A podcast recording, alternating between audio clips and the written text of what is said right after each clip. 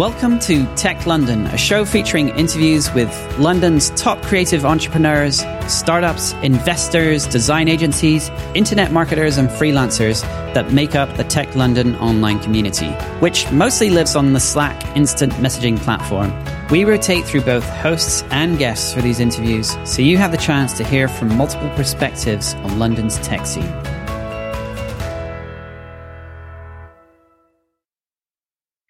My name is Sean Winfield, entrepreneur, coach, and founder, and today I'm hosting for the Tech London podcast, where we interview creative entrepreneurs, startups, and investors, design agencies, internet marketers, and even freelancers.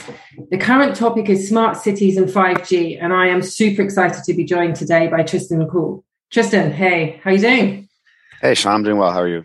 Good, good. So I was, yes, as I said, I've been looking forward to our chat today. I happen to know your um, have lots of smarts about this about the space. Ted, tell us a bit about you to kick this off.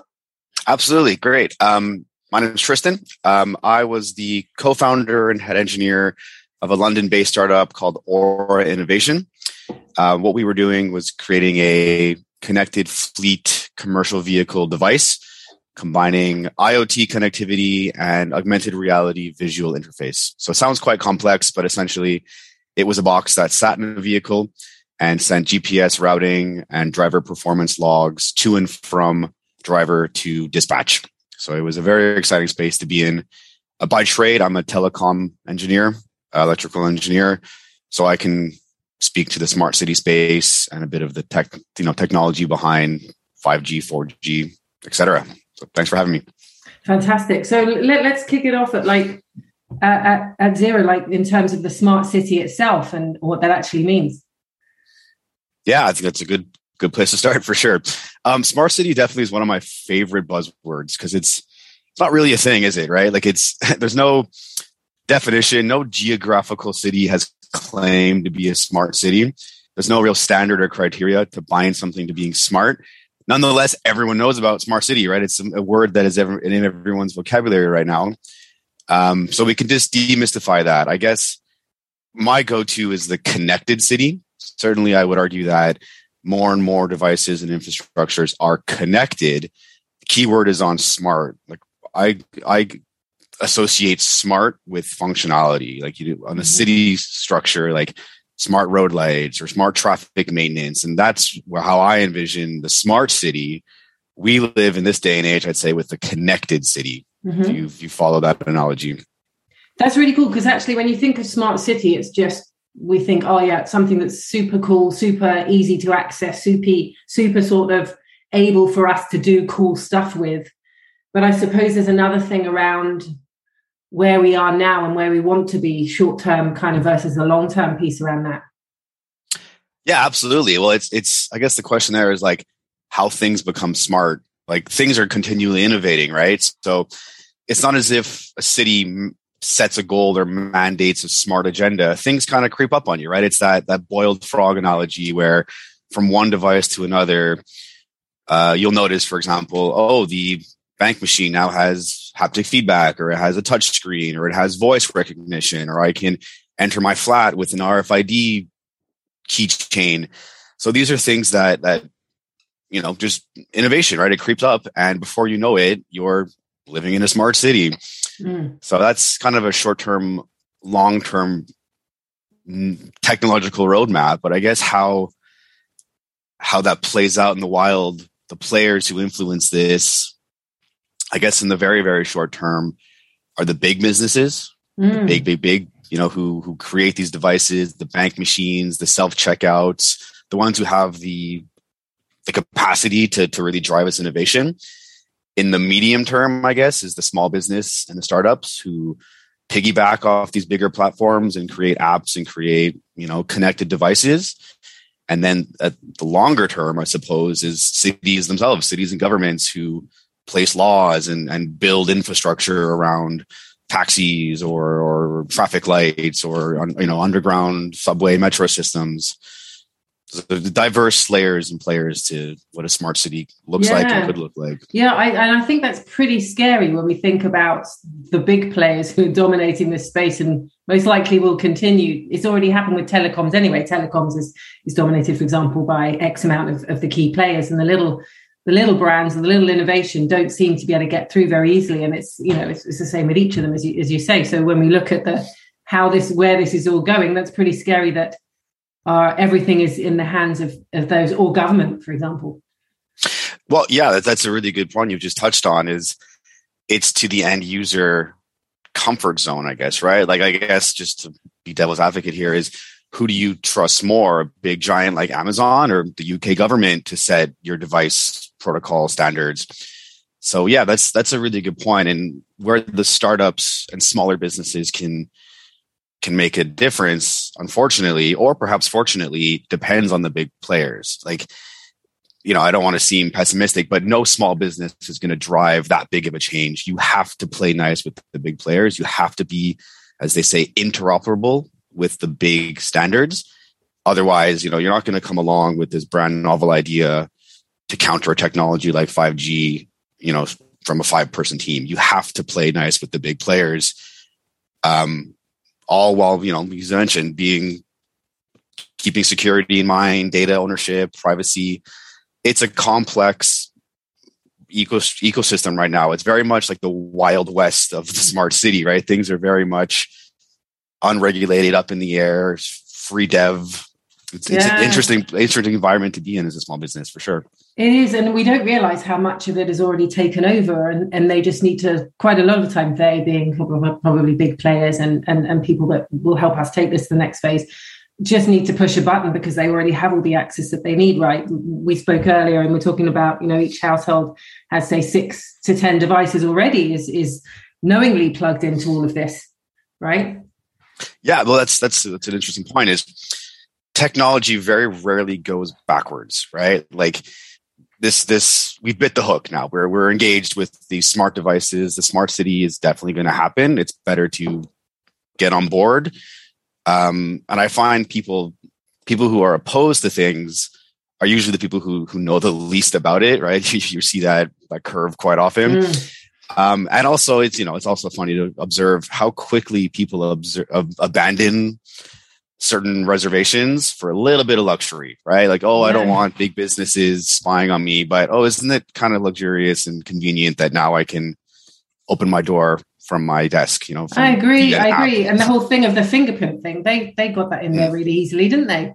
Like, do we just like, oh, God, oh, fine, I can, oh, that's really cool. I can open my phone with my thumb. Yeah, but there is the fact that you now have your fingerprint uh, within the interface. Well, exactly. That's why I said like the last part of the of the smart city is is the infrastructure. Like the, mm. the governments and the cities themselves are going to regulate, you know, what's what's fair and what isn't. Because if you leave it at the hands of, of bigger businesses, they'll, you know, take everyone's fingerprint. But yeah, it's it's interesting. Um, more and more devices are are connecting to each other. So certainly some vulnerabilities there. And I guess when you think smart city and IoT, you think GDPR and security. So I'm optimistic. I think things are things are on the right track. Um, but yeah, I mean, not to go into this dystopian sci-fi movie, but it could very well happen, right? Could, I mean, yeah, exactly. I mean, the thing that we're missing as well, there are these points to bring to the table for sure, and it's really important to do these things properly. And I, you know, I think we do need to rework, rework a lot of that. But actually, it is pretty cool and super exciting, uh, and it's it's fascinating where we're going to go with all of this, um, all of this for sure. So, what about the sort of the whole 5G piece itself and 5G versus the 4G and what that what what the relationship is there with regards to the whole this whole piece? Yeah, that's that's great. That's the technology it's based on. Uh-huh. Right now, it seems to be 5G. In a couple years, it could be another protocol. Um, I guess elephant in the room though is if you're building your entire city, or I guess an analogy is you're building your entire home, a smart home based on a protocol. If that network goes down, have you rendered your home less smart than you know than when you started off? Right? Is there a, a pitfall here? Is there a gotcha? So on the 5G, 4G front, um, I think 5G is a really great advancement. Certainly has some very strong advantages better bandwidth, better data capability, better cloud connectivity, uh, low latency. You know, just it, it's catching on. It's a good thing, despite you know, all the conspiracies around it. Those are mm. you know not founded anywhere. But you got to be careful if you're the if you're 5G hammer and everything's a nail, right? Like there are plenty of other long range IoT protocols and they're constantly being developed. And if you're a small business developing your, your tech platform, try and stay current, be aware. So, I mean, 5G definitely is, is, is now it's the future. Absolutely. Uh, from a design standpoint, you have to really consider your, your use case, right? Like 5G is powerful, but you can think of a simpler use case of a mesh network, for example, where mm-hmm. you do smaller hops from destination to destination, from device to device, smaller smaller hops of that data rather than cellular tower and back. So it's a it's a complex ecosystem. I know that doesn't really answer your question, but 5G very powerful. Certainly a solid foundation to build a city on. I would say, just for the the tech specs alone, it's it's quite an impressive, powerful piece of tech. Yeah, yeah, it's it's still again. You're right about we, we're having to, you know, definitely for startups and the innovators out there having to build around the infrastructures that we can play with at this stage, for sure. Um, if you were sort of um, giving any advice to kind of a startups or people doing this kind, building something right now. Um, what would kind of be your your advice to startups in the smart city space moving forward? Yeah, great question. Um, certainly, talk to your head engineer. Make sure they they have some future proofing because like things move quick, but like things are standardized. They don't actually move that quick, right? 5G's been in the making for a long time and it's here to stay. And it is quite a big infrastructure. Cities have to build the towers and so yeah, like make sure you're you're future proofed. You're not at the bleeding edge, but you're you're in a safety zone there. Um, because this could be, like I said, a 10 year decision, right? Your IoT roadmap, your what you put under the hood, uh, is a big deal. If you're going to build multiple products in your catalog, make sure they all communicate to each other. Um, when we're talking 5G specifically and, and smart city devices, consider the data payload to the end user or to the end customer. So, you know, if your if your device is quite data intensive, if you're sending videos, high payload, if that ends up costing your user more for their SIM card payment or to your, you know, intermediary customer who have to add an additional SIM card and add a cost, um, you know, that creeps up and that hurts margins and that makes design a bit less favorable. So definitely consider that. Mm-hmm. And like I said before, being that 5G hammer and a nail, in some cases 4g 4g fallback is perfectly fine for what you're doing right if you if your payload is small enough you you make the right data decision and the right payload decision uh, and to touch on the first point is playing nice with the big guys if if you don't interrupt. If, if you're not functional with the big players amazon google apple android you're doing something wrong. There's there's no way you you're not compatible with these right? Like you have to at mm-hmm. least at first be part of the ecosystem, integrate your devices into the city. That's a good way to future proof. Well, right. And also for people to buy in, because if someone's buying into something and it adds value, that's a great, that's a great way in. It's like, look, guys, we know you've got the space, but if you use this, this brings X, Y, and Z to the table. Plus the end user finds it easy to adopt in terms of the things we were talking about before you know those seamless ways that things come through that we buy into. This is the this is the very a way to help people adopt it really easily. If it seamlessly scopes in and then brands can grow from there they? They can start to become a maverick in the space but we need to buy into the fact that they become a habit to us first. Exactly right. Is exactly right is the is how the smart city and the smart devices sneak up on you. It has to be easy adoption maybe a slight knowledge, you know, little learning curve, I suppose, is totally acceptable. But if you're making something smart, it has to be an improvement. It has to be easier. It can't just be bells and whistles. Has to serve a purpose. So I think, yeah, that's also a fair, fair point is make sure you're, you're not a problem looking for a solution, which we also see a lot in startups, unfortunately, is they've designed this, you know, newfangled device without really asking who needs this, right? So and that's a problem across the smart city wide, right? Some some things are probably not going to stick around because they're they're nice and flashy, but don't serve a longer term purpose. So yeah. yeah, I mean, it all comes down to future proofing, future proof on your tech, on your use case, on your customer base. Yeah, and I think then for the end user, it's be aware of what you're doing can, you know, use the opportunity when we're having conversation like this about smart city to have a think about what you are doing with your tech and what you are integrating because it's quite interesting. Is that you know tech is growing, you know, exponentially faster than we can even comprehend.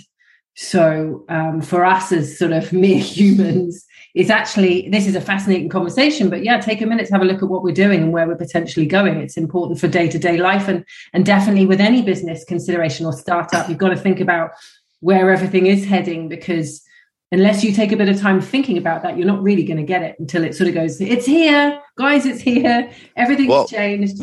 exactly. And that that's why like I, I like the notion of smart city space. It's a good like start, startups are often put in boxes. Are you fintech? Are you AR? And smart city box is a good one to be in because there are so many commonalities between every city. Take a city in the world. Like there are certain things that are common to every city, you know, traffic or a subway underground system or you know, online banking, you know, online retail. Like these are are if you make it in if you make it in London, you're going to make it in New York, so to speak. So it, it's a scalable space to be in from a smart cities perspective because you know you crack one, you've cracked 600 others, right? It's a good space to be in.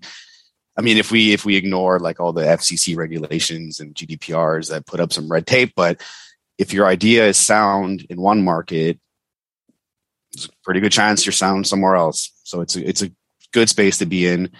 And to my first point about it being perhaps like ill defined and you know doesn't have that's a good thing. Use that to your advantage. Is is you know break the mold. You know to mm. be you know to put a platitude around it. But you're we're in an interesting space where you can push innovation before the big players gobble it all up or before legislation makes certain devices um, impossible. Like, you know, I was in the automotive space, so I have a lot of experience there, but I, it could be in the next 50 to 60 years mm. that people owning a car is, is an obsolete idea. It could be that a city like London purchases so many million vehicles and they belong to the city and you lease a car. Like the idea of a car yeah. in your lot belonging to you, like this is, we're really challenging some ideas and ownership of, of devices might change in the future. So we're in this transition period, so to speak.